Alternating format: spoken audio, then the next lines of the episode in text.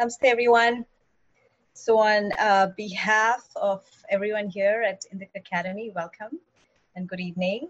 Good evening to some of you. To some of you, it's a very early good morning in uh, Bharat. My name is Archana Sunil, and your moderator for today's um, Dose of Enlightenment. First, a very happy 74th Swatantrata Divas to all Bharatiyas. And what a perfect occasion to discuss free will versus destiny in Sanatana Dharma. Sanatana Dharma, also known as Hinduism, um, as we know, allows for free exchange of ideas. And as with everything else, we've heard that Hinduism is fatalistic, and we've also heard that Hinduism is all about free will. Um, is it really a clear case of black and white, or is it gray depending on variables? Is it limited in freedom?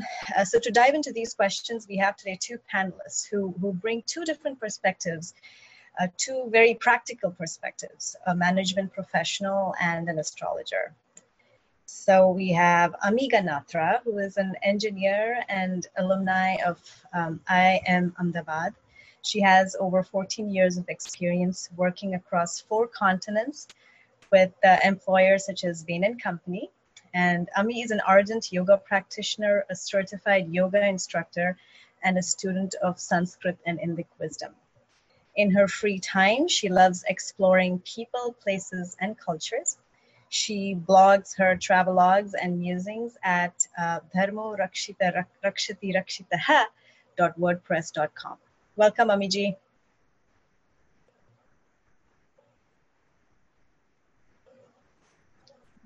Namaste. Thank you, Archana Very, very happy to be here and a very happy Independence Day to all my fellow Indians and um, American friends out there. Super. And then we have Ashwini Sahasrabudhe, who is a merit ranking chartered accountant and a CPA. Ashwini ji has been a finance professional for over 25 years and is a recipient of several awards in the corporate financial industry. She has spent over a decade as an astrologer and a tarot consultant, helping individuals recognize their strengths, blind spots, and karmic balances via empirical astrology. Welcome, Ashwini ji.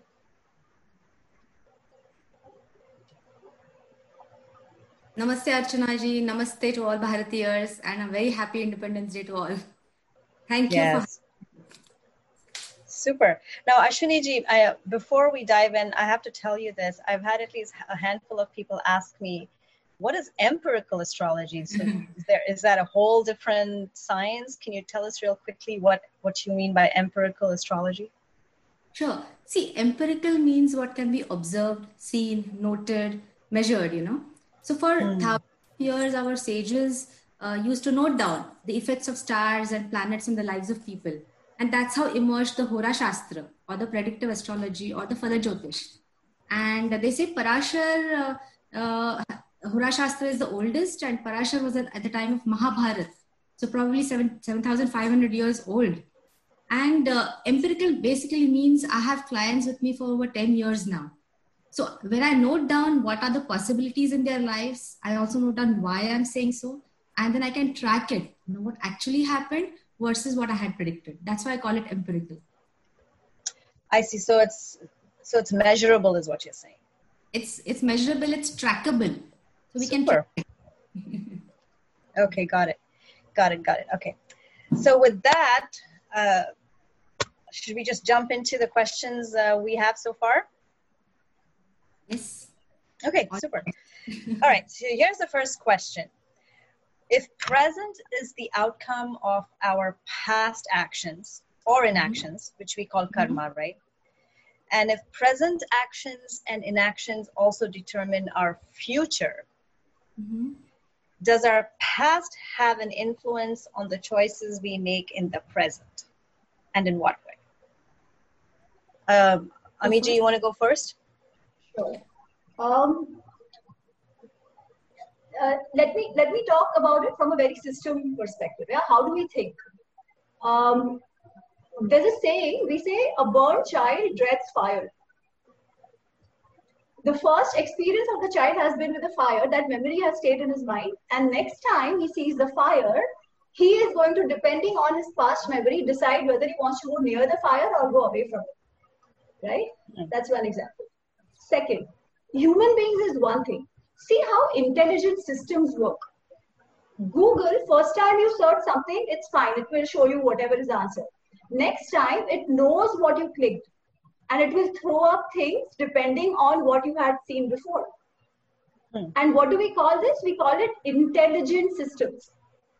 So, in any self sustaining intelligent system, you will have an aspect of memory where the past will leave impressions, and depending on those impressions, you will make choices of the future.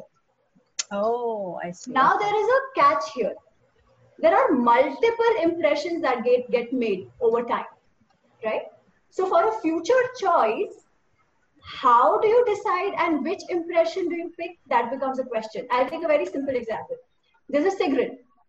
Somebody tried a cigarette, they got a lot of pleasure out of it. That's one memory impression.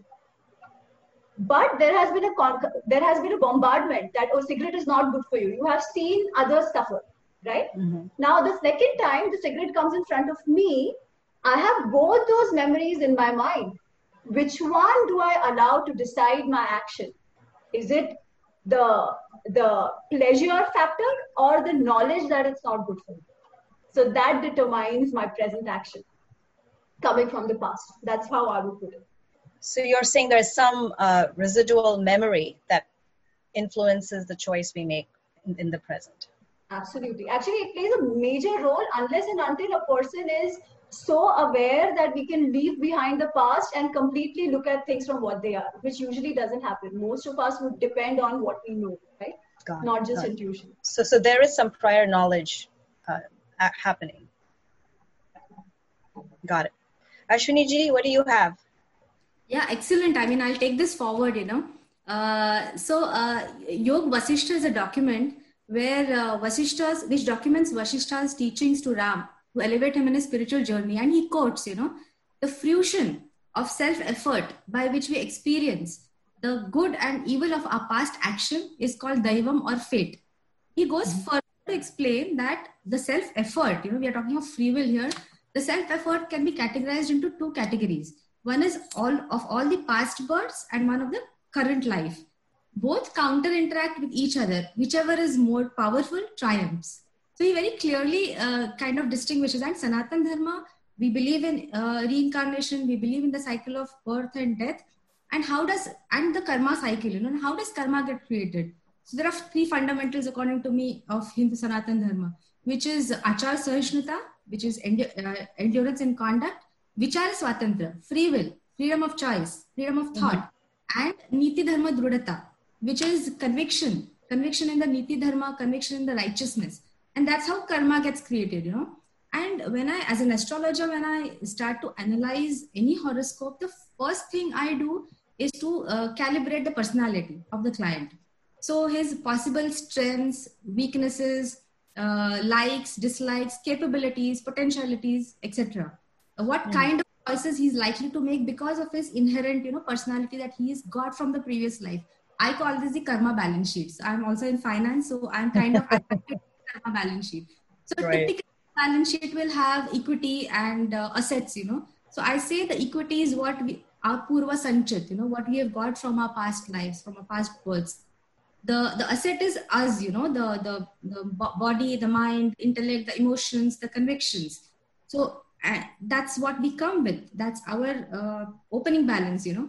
This mm-hmm. line that we are leading with all our uh, you know responsibilities duties passions creates karma and that's that i map it to the profit and loss account so at the end of this life of ours suppose the balance is good karma it's a profit it will get added to the equity if it's a loss it gets reduced from the equity and the balance carried, gets carried forward so the, the cycle of life and death continues so uh, janmata nishchaya mrityu marata nishchaya janmaya so you know it keeps on continuing. That's that's what I think. wow, that's that's interesting. Okay, okay, very good analogy. Thank you so much. That's super, excellent. Um, and uh, so if, if, we move, if we look into itihasa, right?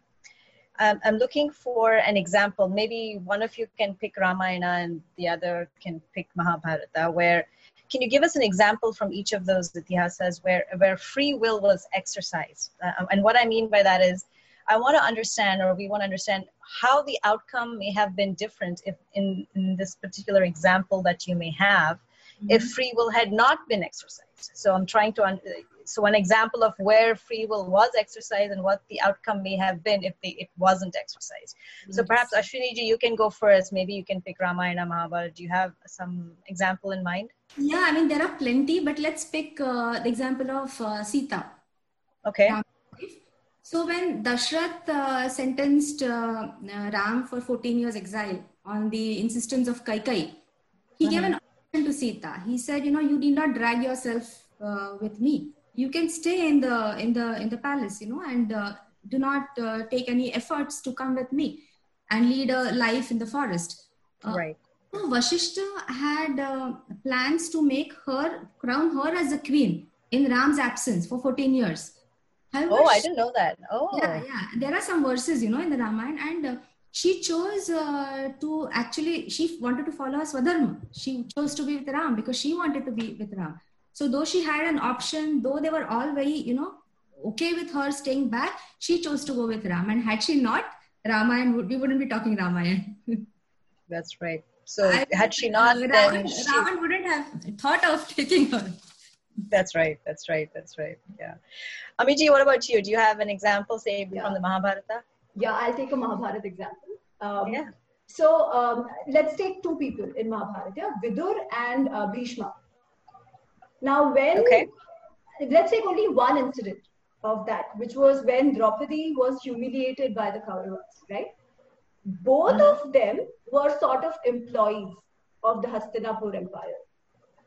One chose and chose to oppose whatever was going on, in not bothering about what would happen to him.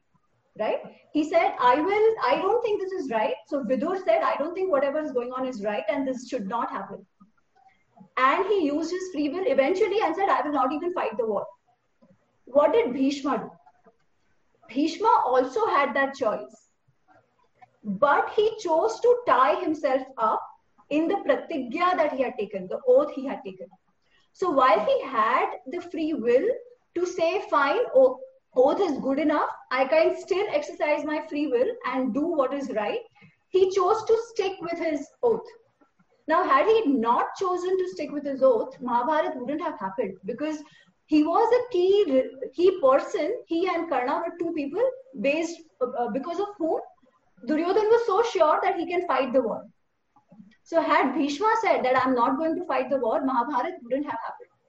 Now, right. and you, actually, uh, Amiji, using his free will sorry, Amiji, had Bhishma not taken the oath, also Mahabharata wouldn't have happened. Agree. That is also a very good point.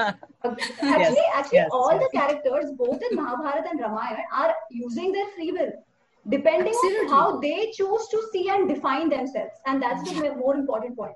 That free will we have, but we constrain ourselves based on our own definitions of ourselves, more often than not. Absolutely. Got it and in all of those cases you're, you're saying both of you seem to agree that uh, some some residual uh, memory from previous uh, karmas have play a role in whatever decisions they make or choices they make they may have made as I, as we said the fundamentals are achar vichar and niti each one of them kind of uh, based their actions on these three what their is going to be what they, their convictions are and the freedom of thought so everything was uh, based on that, and everything normally is based on this. Got it, got it. Okay. Now, um, I'm a new student of the Bhagavad Gita, and from what I've understood, and correct me if I'm wrong, um, Sri Krishna tells Arjuna, and indirectly is telling us, that karma phalam is not in our control. Mm-hmm. Only the karma per se is something we have any say in and uh, we're, we're, we're told that we dedicate our karma to the almighty and then accept all the karma phalam which is not in our control as prasadam so i'm sure we've all said this to our kids right? Work hard and the results will show correct? But many times we've also seen that the results are not proportionate to the hard work. So why then do we tell our kids work hard the results will show when we when we know that the karma phalam is not in our control? So how, how, how would you how would you actually explain because i have my kids ask me that question and i'm glad i have you guys here to help me explain that. So maybe amiji first. Okay um, let me let me let me take a little bit of time to address this question because this is very interesting and very relevant as well right? Yes. Um, let me start with an example. You know uh, we have lots of youngsters here. Everybody's heard of steve jobs apple okay? Right. so steve jobs had a difficult childhood whatever he got out of it he founded apple. When apple was doing well this man who founded apple was sacked from apple. He was thrown out. Just imagine the mm-hmm. founder of the company is thrown out. It's mm-hmm. a huge setback right? You have not got the phala of your karma. That's what one can say at that point. Ideally people should have like uh, done puja of him for founding that. But he was sacked. What did he do he said fine whatever. He went out and he found another equally good company pixar for animations. Mm-hmm. eventually apple took him back. Okay? That's one example. Second jack ma alibaba. Everybody knows alibaba and jack ma. 10 times he wrote to harvard and was rejected. 10 times. Eventually he did not get through harvard. Now he goes to harvard to give talks. But he did not get through harvard he was hmm. rejected from 30 companies when he applied for a job. 30 companies. Even KFC rejected him. Yeah. Because wow. all that happened, he founded his own company. He, I mean, many other things that led to find, uh, founding of internet-related Alibaba and stuff. And look at him now. Okay. Right. So, question one: What is guaranteed success? Only what we want, or something more than that? Or something True. less than that yeah? So what is the mm-hmm. time frame of success? And what is the definition of success? Question one. Second when krishna says uh, karma phala is not in your control why is he saying that? Of course this question this comes from the verse karmanyev adhikaraste ma phaleshu kadachana correct. In the 18th chapter krishna actually explains that why is he saying what he's saying? It is not random. Krishna says krishna doesn't say anything random. It's very logical he says to do any activity to get a result, there are five factors. Panchayatani Mahabahu, 18, 18 13, uh, shlok, uh, chapter 18, shloka 13. Five factors. Which are these five factors? One is Adhishthan, Karta, Karan, uh, Prithak Vidha Cheshta, and Pancham is Daivam. The destiny part is there, it's the fifth one. But there are four other factors. Which are these? Adhishthan. Now, Adhishthan can be considered as the environment. Say if you're doing a lab experiment. Yeah. So the lab, environment in the lab, having all, all that, that is the Adhishthan, the, subst- the substratum on which you base an activity. Then you have the Karta. Who is doing it? Is he a qualified scientist or any other person is doing it? Then does he have the right apparatus? Karna, Karana. Yeah, the right chemicals, right apparatus to do that experiment. And then fourth, does he know the right procedure to do that experiment? Right? The Prithak Cheshta, the different activities that he's doing. Mm-hmm. Then fifth is the Daiva. Daivam, which is destiny. Now, you see, today also in project management, we have, whenever we make a project plan, there is always a, either a contingency plan or a risk factor, right? That risk factor is what is actually Daivam. but Daivam is not in our control. The other four are right? So unless and until those four are properly done, mm-hmm. how will we know whether the Daivam is going to support us or not? Only when we do an activity can we expect a result out of it where Daivam might have a role to play. Without doing, nothing will happen. If Jack Ma had not done and given up at that point, that forget it, I'm not getting a job, mm-hmm. let me run away, like Arjun was trying to run away. Right? Then the Daivam wouldn't have played a part at all. So to trigger destiny also, you need to work. Right? Now, third part. Why is Krishna saying take it as a prasad? Yeah? Because lot of times, what stops people from doing what they're doing is the fear of failure. True. Right? That is what stops people. Now he's telling Krishna, uh, Arjun that you don't worry about. Okay, Krishna, Arjun is more worried about losing his people, his right. Grandfather and all of that. He's saying, don't worry about that. You do what you must do. you know it's like there's a small child uh, when when kids are small you put them on a tree and ask them to jump. They jump. They not they not fear. They don't care right? Why? Right. somewhere they feel that my mother or my father will hold me. They've asked me to jump they will hold me. It's their concern. And i jump. I take that risk. As we go as we grow we start taking all that only in our hands Mm. right and that is why we are more scared of losing fear of losing out fear of losing. And that is why he's saying don't fear don't worry. Because you don't know what is going to happen. The the the beauty is in the process. The beauty is in doing what you do. You can do what you do to the best of your abilities. And let things follow. Don't con- constrain yourself in your definition of success because you don't know how much more is out there for you. So that's what i want to say So you don't know what you don't know. you don't know what you're doing Exactly. Okay. Ashni ji? Yeah. Uh, see, uh, in in the in the Gita, Krish- Krishna talks of three gunas: sattva, raja, and tama. So he says, a person with sattvic gun will voluntarily give up the fruits. He is not attached to the fruits or the outcome of his uh, of his effort. A person with uh, uh, rajasic gun will do the effort, want the fruits, and a tamasic person is lazy, basically may not want to do anything. And he encourages each one of us to increase the sattvikta in us Right. uh, three underlying, you know, the, the three takeaways for me from the teachings. The main key teachings are uh, Nishkama Karma Yoga, Anasakta Karma Yoga. So do your karmas, do what is right thing to do, do your swadharma without being attached to the uh, to the outcome. Second is equanimity. Practice equanimity, samabuddhi. Sama, uh, sukha dukhe same krutva labha labha jaya jayo. So be the same whether it is defeat, whether it is victory, whether it is gain, whether it is a loss. And the third thing he says, be a sthita prajna. So withdraw all your desires, just like a turtle who withdraws all his body parts under his shell. A person learn to withdraw his desires. So these are the three takeaways, you know, from Bhagavad Gita.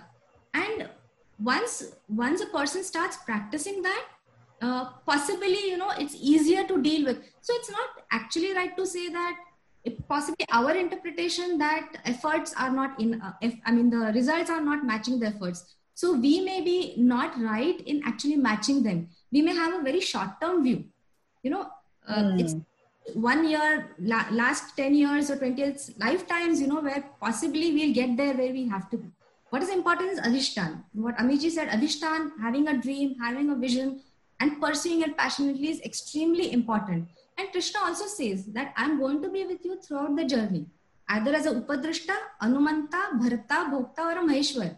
If you just sit here doing nothing, he is mm-hmm. going to be observer, Upadrishta. If you start making an attempt to do something, he is going to be Anumanta. He's going to nod his head. Yes, go ahead. If we uh, if we start really pursuing our dreams, working hard, doing our responsibilities, etc., he is going to be a Bharata. He's going to be protector in in our journey and uh, once we start enjoying the fruits of uh, of our efforts he's he's going to be the bhokta he'll also enjoy it with us but ultimately he wants us to reach the sattvikta where we give up the fruits that is the time he'll become maheshwar with us that is we will become one with us or he will become one with us so that's what he throughout bhagavad gita if you see he says arjun get up yuddha kar. Arjun get up fight the war. Arjun that's the right thing. That is your swadharma. You will win. He says that one in one of the chapters also you will win but go and fight. Remove the moha you know remove that attachment. Also you know, coming back to astrology uh, when i analyze there are certain charts which i get which actually uh, i can see that this person is going to get things late like you know career relationship marriage it's going to be a little late in his or her life or it's going to be a little less. But that's what he's but nobody's told anyone to you know kind of stop trying. So uh, uh, in in that sense uh, uh, as amiji rightly said also uh, the five things that she said you know like adhishtanam karta karanam prithakvicham and uh, daivam uh, I, I can tell you one small story on the Devi part. You know, I feel that Daivam is also ba- based on your karmas of the past. Devi Shakti also doesn't help, uh, doesn't happen just like that. There's a small story, you know, Acharya Vinoba Bhave. So he was sitting near a mud poodle and uh, he saw a small worm trying to come out of that poodle. So he, he, he tried once, fell down, second time, three times, ten times. So Vinobaji, he put a small straw in the poodle. He uh, put a stick, and with the help of the stick, the worm came out. Now, mm-hmm. had the worm not been trying, Vinoba wouldn't have noticed. So, just because the worm was trying, all all kinds of uh, efforts he was trying to put, Vinoba saw it and put the straw. So, for the worm, that Devi help was Daivam was Vinoba. But mm-hmm. in trying, he would have been sitting there, and Vinoba would have been sitting here in the food. That's true. That's true. That's true. So it sounds so you're you're both agreeing then that uh, what may what may be karma phalam in my mind may not be what is the ultimate karma phalam, and therefore the effort needs to continue. Yeah, I mean, let's talk of even only this current lifetime. You know, like every company has a corporate vision. They have a vision statement. They break it into right. a business plan, a ten-year plan, a five-year plan. They break it into an annual budget. This budget is uh, kind of uh, uh, monitored every month you know where are we versus where we want to be. Course corrections mm. what we need to also do in our current life. And Got then get there and i will just add to what uh, Archana ji you asked right? Karma phalam may not be may, may not be what we think it to be. I think karma phalam is one aspect. The thing is the journey of doing the karya itself is a phalam in itself right? Because mm. think of it like you are every time we do any work, we are getting enriched. We are getting Correct. that experience. So that learning itself is a phalam of what we are doing too, right? We don't tend to That's very true. look at it that yeah. way. And yeah, that's very Yoga, uh, in Yoga Vasishta, he uh, Vasishta calls Daivam as fictitious. He calls fate as fictitious. He's quoted whatever we call fate is fictitious. So it, yeah, it's a lot to do with your own, uh, you know, Mm. Vasanas. Got it. Got it. Got it. And uh, moving on to the next question. Um, oh, women exercising free will. We, we uh, discussed Sita Ma. Do you guys have other examples from Itihasa where women have exercised free will?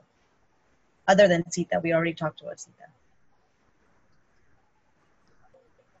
Amiji? Um, okay. So actually, women have exercised free will throughout, right? Ramayana, not just Sita. Kaikeyi also exercised her free will. Yes. Shurpanakha also exercised her free will when she went and complained to uh, uh, Ravana. But I will. Uh, I want to talk about another beautiful story of Mahabharata, like Shakuntala.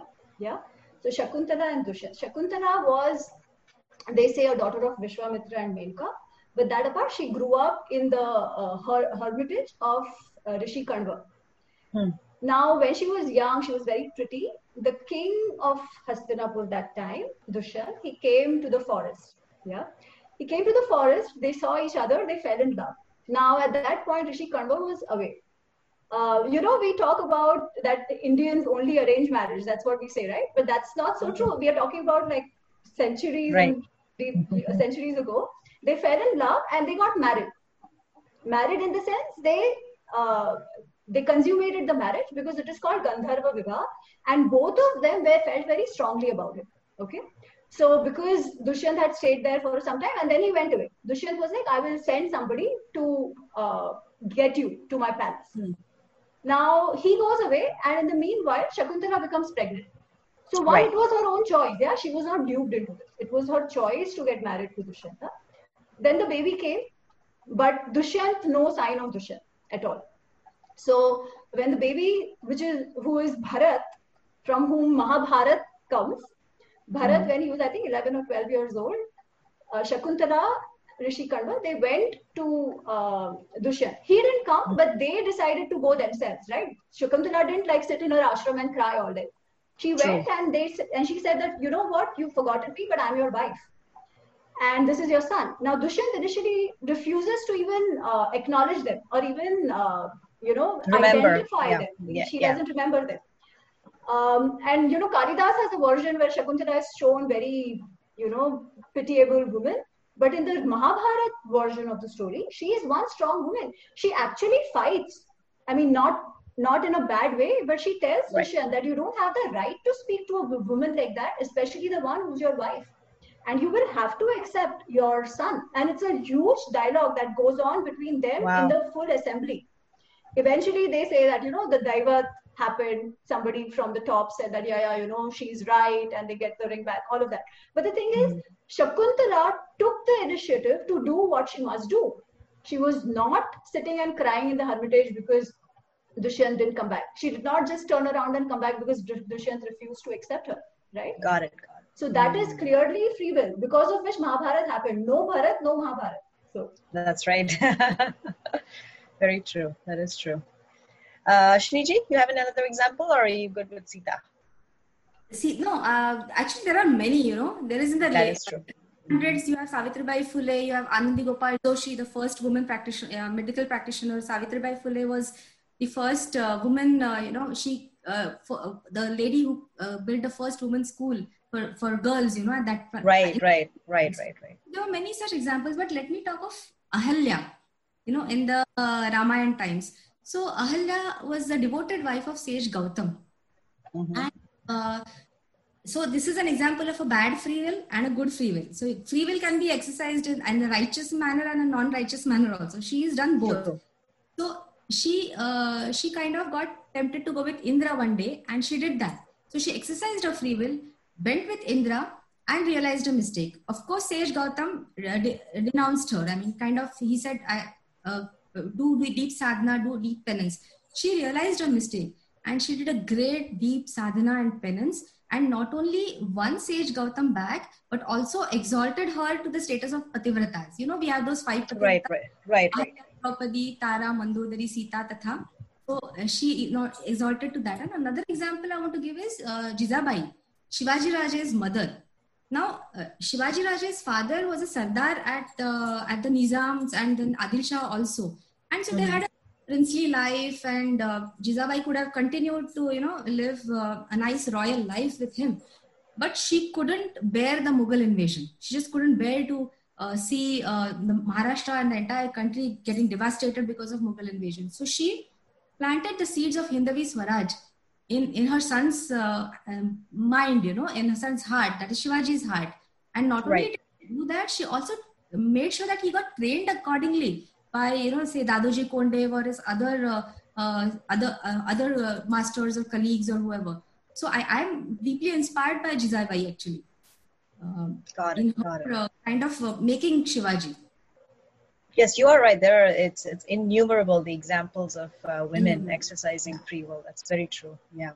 Now um, i know there are lots of scriptures that address this topic of free will right? Do you each have say an example of a verse that's inspired you? Perhaps you could share that verse with us and what it means. Sure. Ashniji? Uh, okay you want me to go? Yeah. So, okay uh, or maybe you should take a take a breath. Maybe uh, Amiji go. No, I can I can go ahead.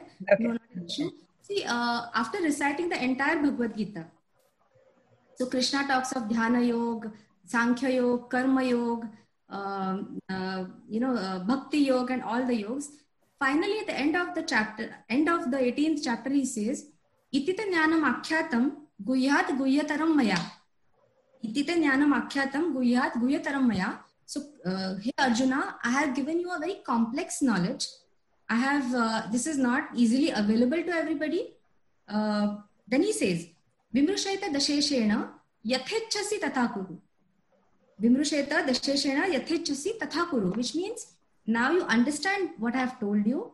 You try to uh, think about it and then do what you think is right. So ultimately, he says, exercise your free will and do what you think is right. At the end of all entire Bhagavad Gita, the last thing he tells Arjun, exercise your free will based on what you think is right. And wow. what more people than that can be, you know. Right, very true, very true. Super. Also, this bootstrapping, uh, one very, uh, uh, you know, we've heard corporate corporations bootstrapping. You try to get yourself out of a particular situation. Mm-hmm. We have a beautiful shlok in Bhagavad Gita. उद्धरेत आत्मनात्मानं नात्मानं अवसादयेत आत्मैव ह्यात्मनो बन्धुर् आत्मैव रिपुरात्मना so the Atma is uh, use your the divine strength of your Atma to uplift yourself. Atma can be your best friend and Atma can be your worst enemy. So it's we who can help us, you know, like that. Got it. Hmm. Amiji? Yeah. I, I, I love that shloka, yatha tatha kuru. uh, and throughout, right? Krishna says you have to fight your own battle. I can only be a sarathi. I will not fight for you. You have to fight for Yes. yourself. I think that's the beautiful shlok, Ashwini um, I want to take a quote from Brihadaranyaka Upanishad. Uh, it doesn't directly talk of free will, but it represents generally what the Sanatani philosophy talks about free will, yeah, or the hmm. desire to do work. So it says, काममय एवं एव yatha kamo bhavati tad kritur bhavati क्रतुर्भवति kritur bhavati." तत् कर्म कुरुते। यत् कर्म कुरुते तत् अभिसंप्यते it says purush either you can think of it as man or it's the atma what Ashwini ji said उथरेत atma yeah so it says what our atma or our self what we are it's driven by our desires the desires that we have according to that will be are resolved whatever will be our resolve we will act according to that that is the motivating factor right we need to be driven by something to act Correct. so Mhm. that will be uh, our motivating factor. So tat tat tat karma kurute. And whatever you do, that so accordingly you will achieve. Abhi sampadhyate. Accordingly you will reach your goal or accordingly you will achieve depending on what you have done. So this comes in Brihadaranyaka Upanishad. Yeah. So even much before Gita, the philosophy has been exactly that. That there is an act, there is an aspect of daivam, which actually, as Ashwini ji said, right, is also based on your past karmas. So it is not Right. that it is out of nowhere, that somebody sitting out there is deciding and giving you that. It is also based on your past karmas. You, and even now, what you become is based on what you do. So we can never Correct. forget. Yad bhavam tad bhavati. That is another thing which is there. And I want to say one, I want to uh, bring this very beautiful Subhashita because I think it's very relevant here. It says, Yatha ekena chakrena na rathasya gatir bhavati. With one wheel, the ratha, the chariot cannot run, right? You need Mhm, two mhm. wheels for a chariot. Evam purusha karena vina daivam na siddhyati. That unless and until a man makes effort, daivam by itself cannot do anything. you Ah, have to it. use your effort to trigger your daivam also. Got it. Got it. I had once, uh, I had, I, I can't remember which, uh, I read somewhere once that it, in the analogy of driving, uh, you, there's a nail in the wall, and how much effort you need to put to pull the nail out depends on how deep the nail is inside the wall, and we don't know how deep it is. Our job is to just keep, keep put, keep putting the effort to pull it out. So that makes sense. Yeah. Hmm. Now, um, so this is all with Sanatana Dharma and our philosophy. You know, I, you know, in general, like if you take the major religions of the world, right? Um, I think it's fair to categorize them broadly as you know Abrahamic religions and the Dharmic religions, right? Um, Jainism, Buddhism, Hinduism. So, do you, in, in based on your readings and learnings, do you see any how how do the Abrahamic religions handle free will, destiny compared to uh, the Dharmic religions? Amiji? Um, uh, you, uh, you know, wherever there is a concept of um, punishment and reward, it assumes an amount of free will on its own, right? Because you cannot be punished for what you have not done. So this is true for everything. You will be punished only if you can have the agency of what you do. The difference is in the degree of free will and the uh, and how, who is allowed the free will. Yeah. So if you see in Sanatan Dharma, it is not as if if you worship Krishna, you have free will. If you worship Shiva, you don't have free will. It's not like that. Mhm. Even in Gita, Krishna says, yum, yum, yum, yum. Whoever, whatever way wants to worship anybody, if they do it well, they will get what they want. Okay? It doesn't matter that you, it's not as if you have to ma- uh, uh, worship any one person. Now, what happens in Abrahamic religion is that the concept of us versus them is much stronger, as I understand. And, you know, based on my understanding of things. There are people, if you believe, say, in Christianity for the Ten Commandments, then you will be uh, liberated. You will be salvaged, right? If you don't believe, then you are already doomed forever. Similarly, we have the concept of kafir and non kafir.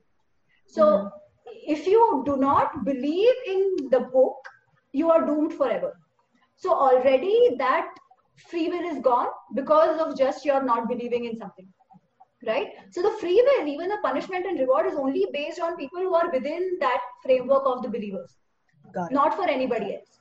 So, the definition itself one, varies the definition exactly. itself okay yeah. that's one big difference i think the other is also the degree of free will right like as uh, ashwini ji said yatha tatha kuru you do what you want and accordingly will be your result in Abraham, wherever there are religions of the book it becomes more like do what is in the book. Now whether oh, it's correct not correct morally right not morally right all that is not your concern at all. As long as you do what is in the book you are you can get heaven or not get heaven. Now i'm putting it very simplistically yeah? I'm sure Correct. there will be more nuances to it around Correct. that but broadly from an external perspective of abrahamic religions this is how it looks to me. It's easier to follow because i don't have to think too much about what is good or not good right? I do what is told to me. It's much easier. For us it's a lot more mental uh, activity to figure out and we are always in this ethical dilemma which and like you said even with free will there is uh, the right way to use free will and the, the not right way to use free will. Right. Ashwini ji yeah uh, i mean i completely agree uh, monotheist religions as we call them the abrahamic Correct. religions and uh, yeah campbell uh, defines them very nicely you know he says judaism is the god's chosen race they call themselves the god chosen uh, islam is of course the uh, religion of the book uh, the Holy Quran. I have read Quran by the way, almost 80%, but yeah, uh, some other time. And mm-hmm.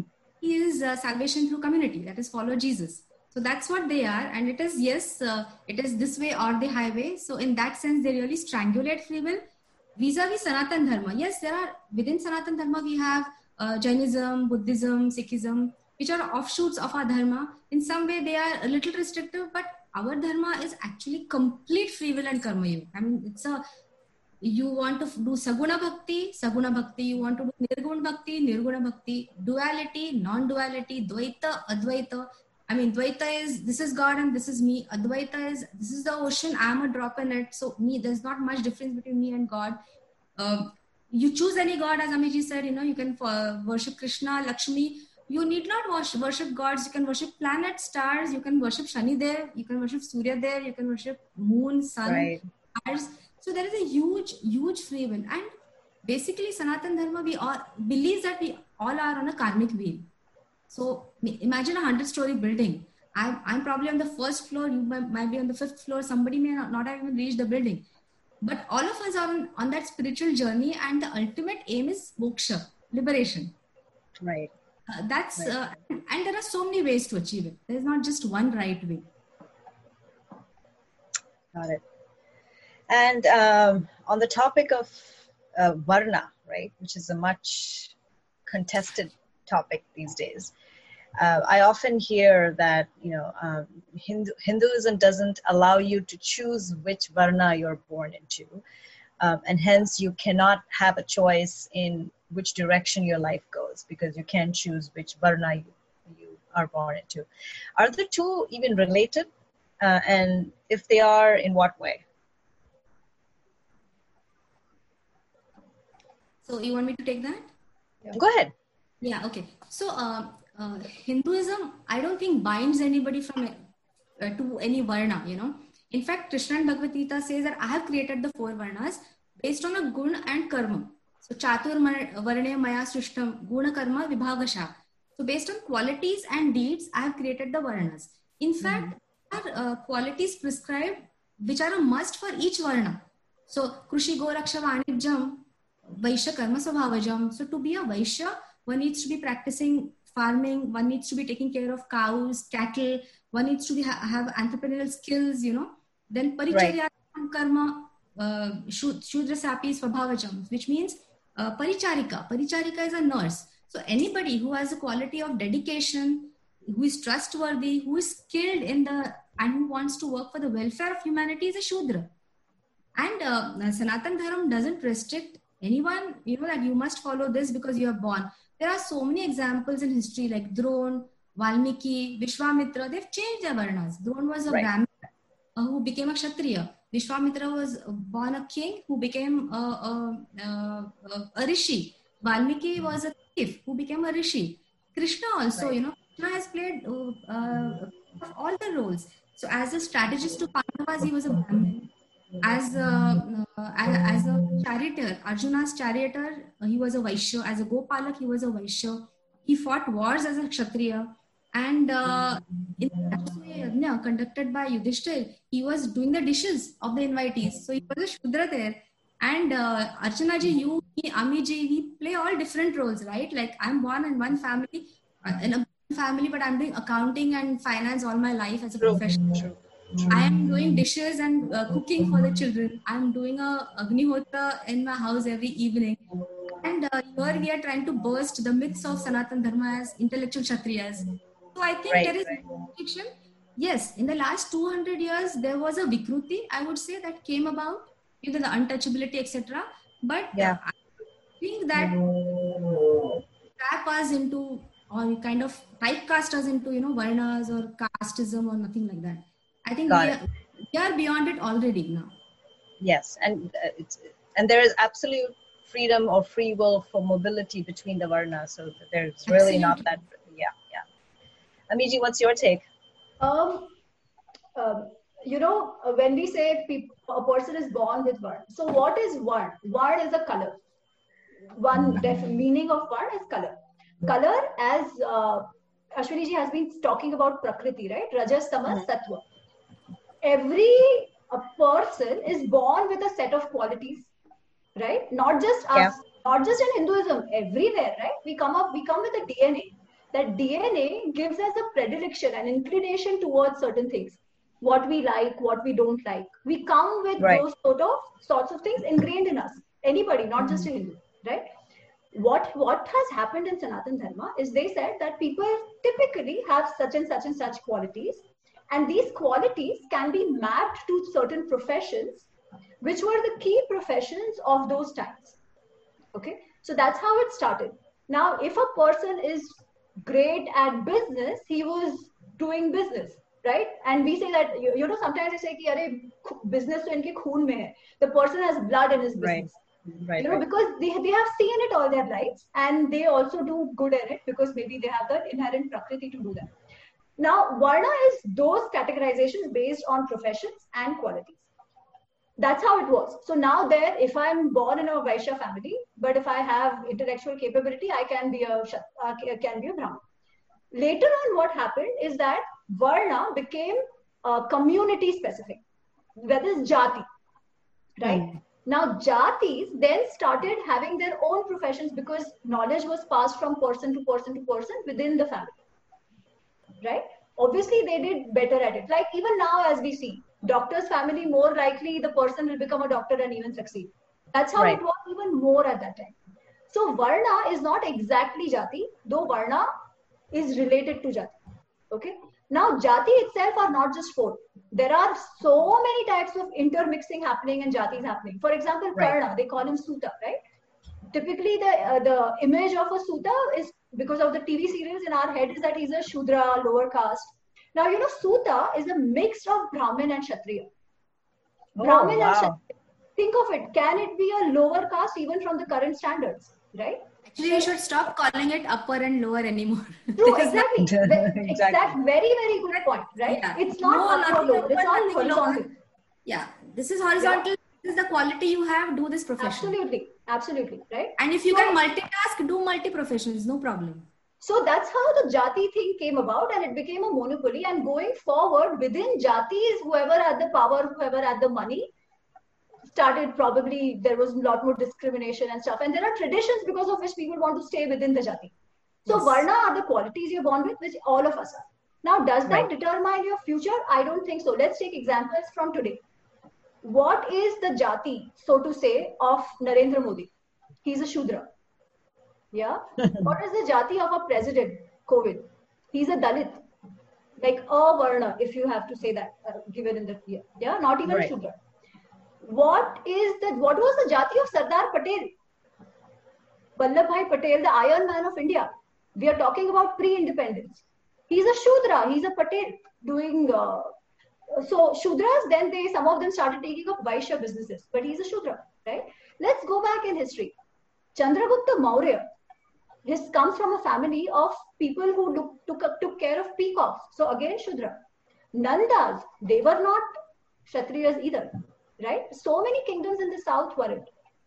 So this thing where we are made to believe that Varna, no mobility is absolutely belongs. Was there an issue with discrimination? Yes, it happened later on. And is it that only Brahmins oppress uh, Dalits? No, no, no. It's not that also. Within that also there are because inherently human beings are tribal in nature. Should we do something about it? Yes, we are as a country as well. And there has been that awakening as well. Because as I said, we don't say that book mein likha hai, if it's written in the book, that is true, right? We question, we improvise, we move on. So does Varna determine is is like doomed you does the varna doom you for life? Not at all. We have mm-hmm. thousands of examples all throughout. In fact in bhagavad Puran, there was a common minimum program you know. Common minimum program of the duties that each varna had to do. Ahimsa satyam asteya akama krodha lobhata so you need to practice non-violence truth non-stealing freedom from right. desire. So uh, I mean, this is this uh, Varna or this Jati is also very recent. Earlier, it was all on the qualities or the inclinations. Uh, Krishna says, Shreyan Swadharma Viguna. Follow your Swadharma, follow what naturally comes to you, follow your passion.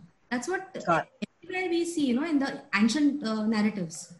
And so yours because you were a Shudra, it was not as if you couldn't achieve moksha or you couldn't achieve liberation. Correct. That's also Correct. not true. It was available to everybody.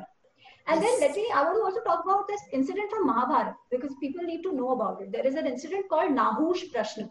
Yeah. Mm. Uh, they are all in the forest. Uh, Bhim, they are staying in Banvas in the forest and Bhim gets caught by a snake. The snake is named Nahush. And Nahush then calls, uh, so Yudhishthir comes looking. So the snake says, only if you answer my questions will I let uh, Bhima go.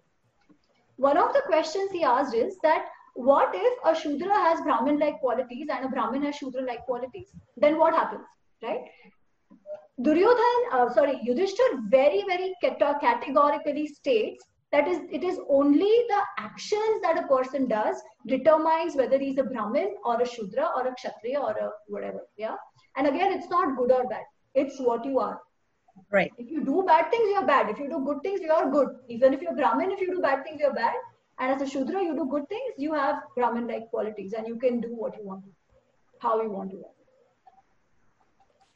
So, all in all, um, whatever varna one is born into, first of all, varnas are all horizontal, they're not vertical. The, the, I think the problem started as soon as they went from horizontal to vertical in, in the way they were listed. Um, so, so, no matter which varna one is born into, there's absolute complete free will and freedom to, to switch out of it and do what your what your nature asks you to do, your um, personal nature.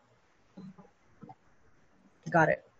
All right, and now I was going to say one thing. So one is varna and one is jati. Yeah. So jati, jati is different. Yes. Yeah. Yeah, but varna is your own qualities.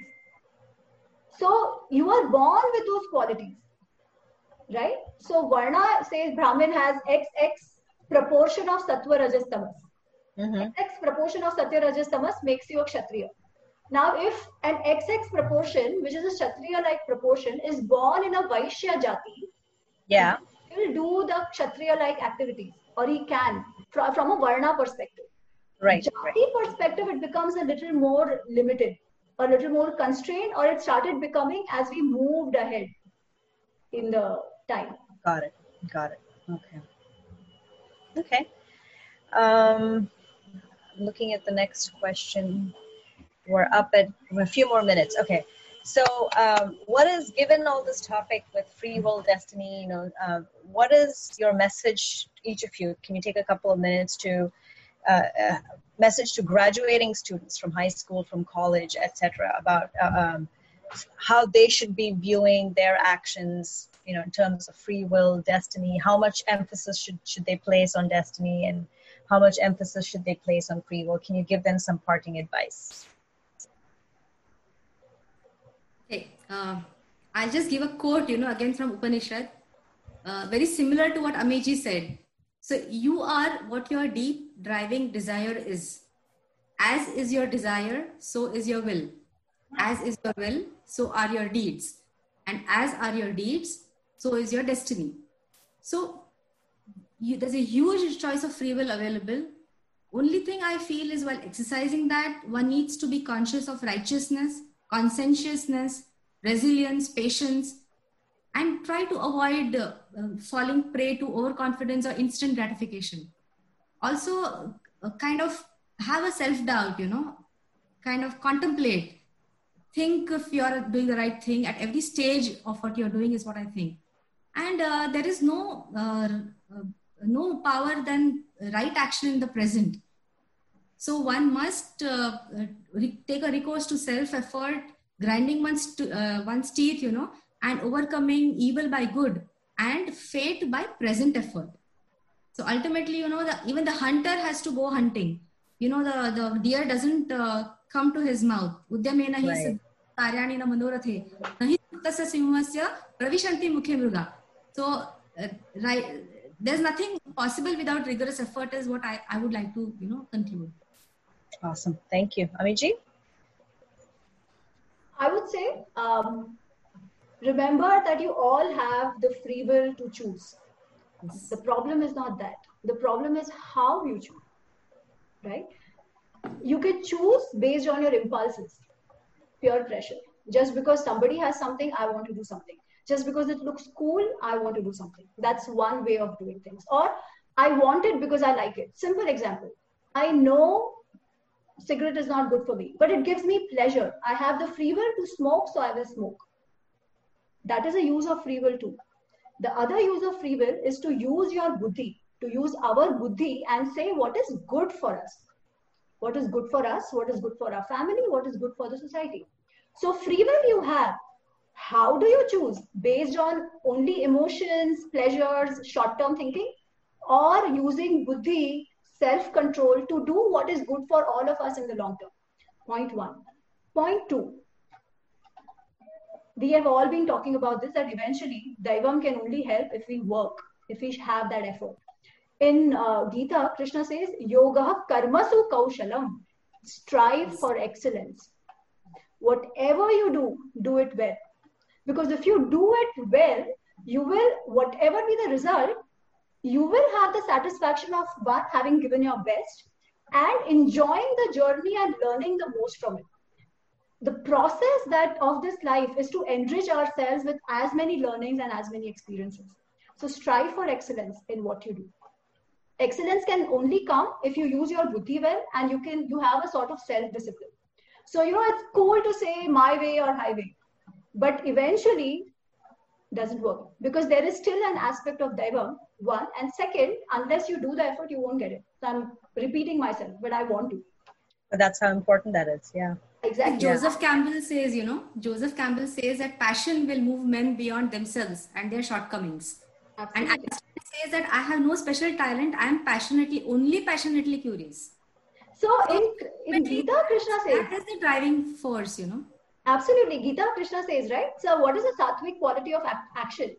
Dhriti utsaha sam, sam, samavinta. So, dhriti utsaha firmness and excitement, resolve, hope, passion. That is important in whatever you do. Yoga karmasu kaushalam. Never forget that. Strive for excellence. And my last point have gratitude. Destiny might, I mean, we say it comes from our past karma, right? But we did not, we are not born with the awareness of our past karmas. We are born in a hmm. family. We are born to certain parents. Things have happened in our life. Like we say, bad things, you know, happened and we had no control. Even good things have happened for which we have had not no control. So accept that, acknowledge that, and have gratitude. Having gratitude is very, very important because then it will tell us what matters to us in life more. Absolutely. So three things. Right. And, and, and gratitude just, for even what we consider. Uh, Archana, just one thing, you know, whenever something wrong happens to us, we say, why me? But whenever something good happens to us, we never say why me. Yeah. That is what we need to also say you know. Something good happens oh great. Why me? No. Thank god it happened to me. Right also, right right. the situation for the youngsters the situation may not be under in your control but the reaction to your situation will is definitely under your control and that's where you exercise your free will the, how and, you uh, respond uh, to a situation. Yes yes. And uh, i would say that you know when i when i uh, when i consult uh, people with who are going through very bad patches in their life you know some uh, bad relationships or career i often prescribe mantra chanting. And i have seen that that helps. Mm. see the situation may not change but their ability to address the situation or come out of it definitely improves so some kind of, uh, you know, just as you go to a gym to strengthen your muscles, right. Build, we should strengthen our adhyatmic. Each one of us, you know, the youngsters who've come here to, should try to strengthen their adhyatmic, their atma also. In in the sense, then they can handle pressures better than many. Got it. So, so I say in my sorry, just one last point. I say this in my yeah. classes. I tell them, don't be a slave to your amygdala. Now, whatever we've spoken of right now, right? If we go back and analyze our entire brain system, it's not very different. It's actually what it is. The mind or the emotions, the mana, which makes us, which gives us pleasure and pain, that is our limbic system, the amygdala part of it. Now, amygdala also uh, controls our responses, and the neofrontal cortex, the brain also con- controls our uh, responses. The cortex takes time, it analyzes then it makes us respond. But emotional brain, the limbic brain is quick. I like it, I don't like it. Yeah. Doesn't allow me to think at all. So what Ashwini is talking about practice, right? We have to practice controlling the reactions of our emotional brain. That comes through mantra chanting, that comes through yoga, that comes through self-discipline. When we say self-discipline, we are actually disciplining our emotional system, which runs a riot otherwise in our lives and let brain control our decisions. So that is the most important. Beautiful. Thank you. Thank you. Oh, we have some questions here. Uh, let's see. We have can this past knowledge come from past lives? Ashwini. Uh, okay. Yeah. Uh, past knowledge, yes, there are examples, you know, where children have a three year old start saying Sanskrit shloks suddenly, you know, it does come. Yes there is there are five koshas you know anna kosh pran kosh uh, vijnana kosh ananda kosh and mana kosh they say the atma carries impressions of these three koshas. That is the vijnana kosh uh, uh, ananda kosh and uh, uh, mana kosh with it you know the impressions of it is carried forward. Even in bhagavad gita uh, krishna says that the new the new body will have the memories of the past so yes, some knowledge can come. So you find people, you know, uh, who are inclined towards certain things right from very young age. That is because of their past births. Got it. Hey, uh, Amiji, here's a question for you. Why does Krishna in Bhagavad Gita do the karma but give away the fruits due to such karma? Does this not break the very basis of the karma cycle? Say do the karma but give away the fruits. But give away the fruits due to such karma. Does that break the karma cycle? Nothing can break the karma cycle except complete surrender. Surrender of what? Okay so there is one shlok where krishna says nishtray gunya bhava arjuna. As long as we have prakriti the gunas and we behave according to our gunas and there is an expectation of a result with the awareness that I did something, mm-hmm. there will be the karma cycle going on as it is. Got it. Now, how do we break the karma cycle? If if I if I do something and I don't want the result to come to me, it can only happen if I don't do it. Yeah, but not doing is not an option. But doing something with the attitude of egolessness because it must be done not because I want to do it. Got it. That mm. attitude can break the karma cycle because it will not generate a reaction to the action. But I don't know uh, that but. Um, yes, no, yes, that makes sense. Um, uh, Ashwini ji, is there place for atheism in Sanatana Dharma? Atheism in? I'm assuming the question means, is there a place for atheism in Sanatana Dharma? I think that's uh, what yes. it means uh, well, atheism is also faith, right? being atheist is also a faith, in, in my view. And Sanatan Dharma, I don't know uh, whether I'll be able to answer this, but uh, as I said, it propagates duality, non duality, it propagates saguna, nirguna. It allows us to worship uh, trees and water and sun, and it doesn't say that you have to worship. Ultimately, it says that uh, all paths will lead to moksha. So, yes, atheism, there is a place in Sanatan Dharma, even for atheism, I would say. Definitely.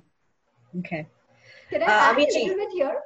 Yeah. On the atheism part, it's not directly related to atheism, but in Rigveda, there is a sukta called mm-hmm. Nasadiya Sukta, Na Asit Sukta. Yes, yeah? yeah. So it talks about the origin of the universe. It gives a long theory of the origin of the universe. Yeah. And then at the end, it says, this can only be known by somebody who came before the devas because devas also came after the origin happened right? So if there is somebody who came before the devas maybe he knows it or maybe he doesn't. You know in rigved which is a theistic text so to say there is space for doubt and questioning. Sanatan dharma has space for doubt and questioning. What we want is our journey and our inquiry. So atheism, I see it as a path of inquiry. Theism also is a path of inquiry, starting from different points. I would still say don't stick to one belief system. Question, ask, realize. Shravan, Manan, Nididhyasa. Mm-hmm. Here, inquire, think over it, then realize it, implement it, and feel it that is where it will take us rather than sticking to any one belief system just because of sticking to it. Very, and uh, Sanatan Dharma talks of Paramatma, the primordial undivided consciousness. And Paramatma also means be our divine self. So that's where we need to reach at the end of it. So isn't that uh, that's that's that's like no, no theism or atheism there. It's reach your own self, you know, your own divine self it's interesting that there are lots of questions here um, addressing Varna. So I think we may have to do a different uh, discussion on Varna to get to those questions. So I'm, I'm just going to stick to the, to the questions about free will and destiny. So here's one more. Um, the division of free will and destiny appears to be artificial and more driven by Western psychology and Western thinking, which are based on Abrahamic influence. Sanatana Dharma views all life as one continuum. Do you agree? You, your, is, is that your take on it, each of you? Absolutely, I fully agree with the statement because that's what we see in uh, the, the the Panchetani Mahabahu, that shloka also, right? That everything, success, failure, anything depends on five factors. One of that is destiny. So we are not separating it out. That is how life is, both together in a continuous. Abrahamic religions do not believe in uh, reincarnation. So they do not believe, they only believe in one life. So uh, it's it's Sanatan Dharma who believes in many lives, you know, and ultimately you break it only when you receive uh, moksha or liberation. So. Um, okay. I'm looking through. Okay, one last question from Deep. Deep has a lot of questions. Uh, Jack Ma and Steve Jobs, uh, was it destiny or free will or both? Uh, that is, would they have ended up in the same place anyway? Amiji? Amiji, you gave those say, examples. So this... I would say you tell me what it is. Is it free will? Is it destiny? Or is it both together working in some way? Right? Making right. those choices. I mean, at any point in time, both of them had a choice to carry on or to sulk and a lot of people make the sulking choice as well, right?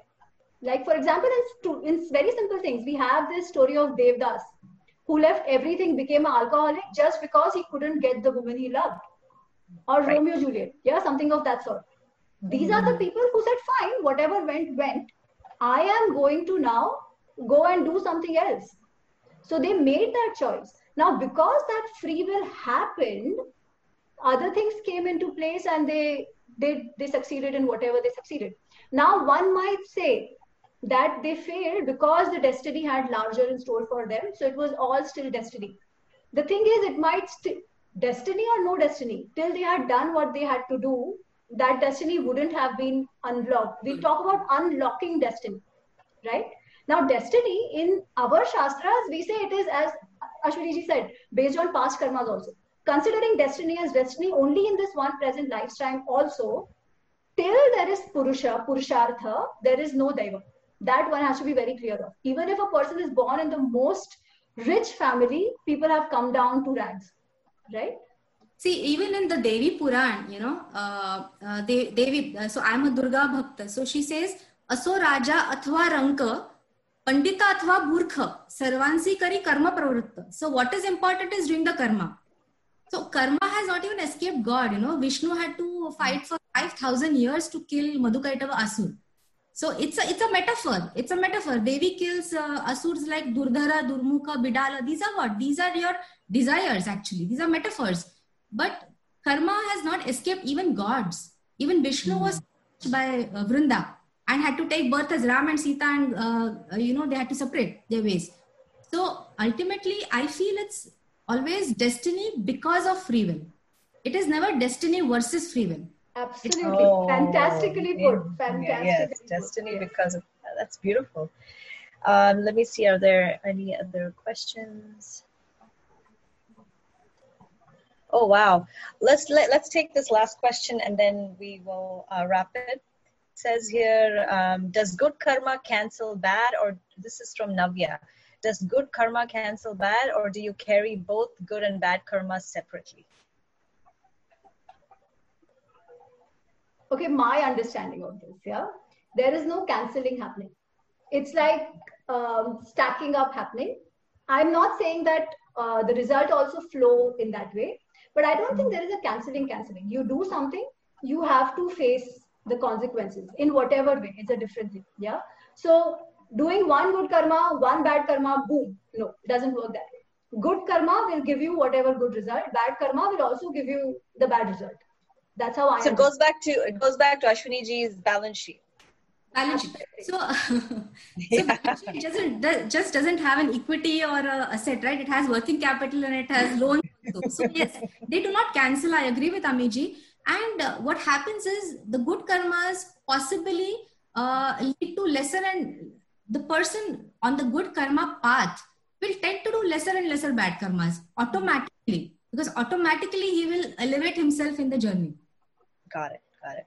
We have requests here to do more such sessions, which is very encouraging. Um, but uh, I think it's time to wrap up here. We're, we're past a few minutes.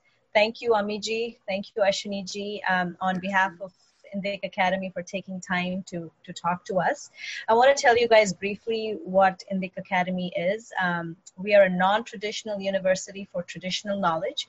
We seek to build a global renaissance based on Indic civilizational thought we are pursuing a multi-dimensional strategy across time, space, and cause by establishing centers of excellence, transforming intellectuals, and building an ecosystem. We are a 501c3 not for profit organization here in the US, and all contributions made to it are tax exempt. Please visit our website www.indicacademy.org explore, navigate all our activities, platforms, and initiatives. And do follow us on Facebook, Twitter, and Instagram at Indic Academy. Wish you all well, be in touch, and go exercise your free will. Namaste. Namaste. Shubham Bhavati. Shubham Bhavati.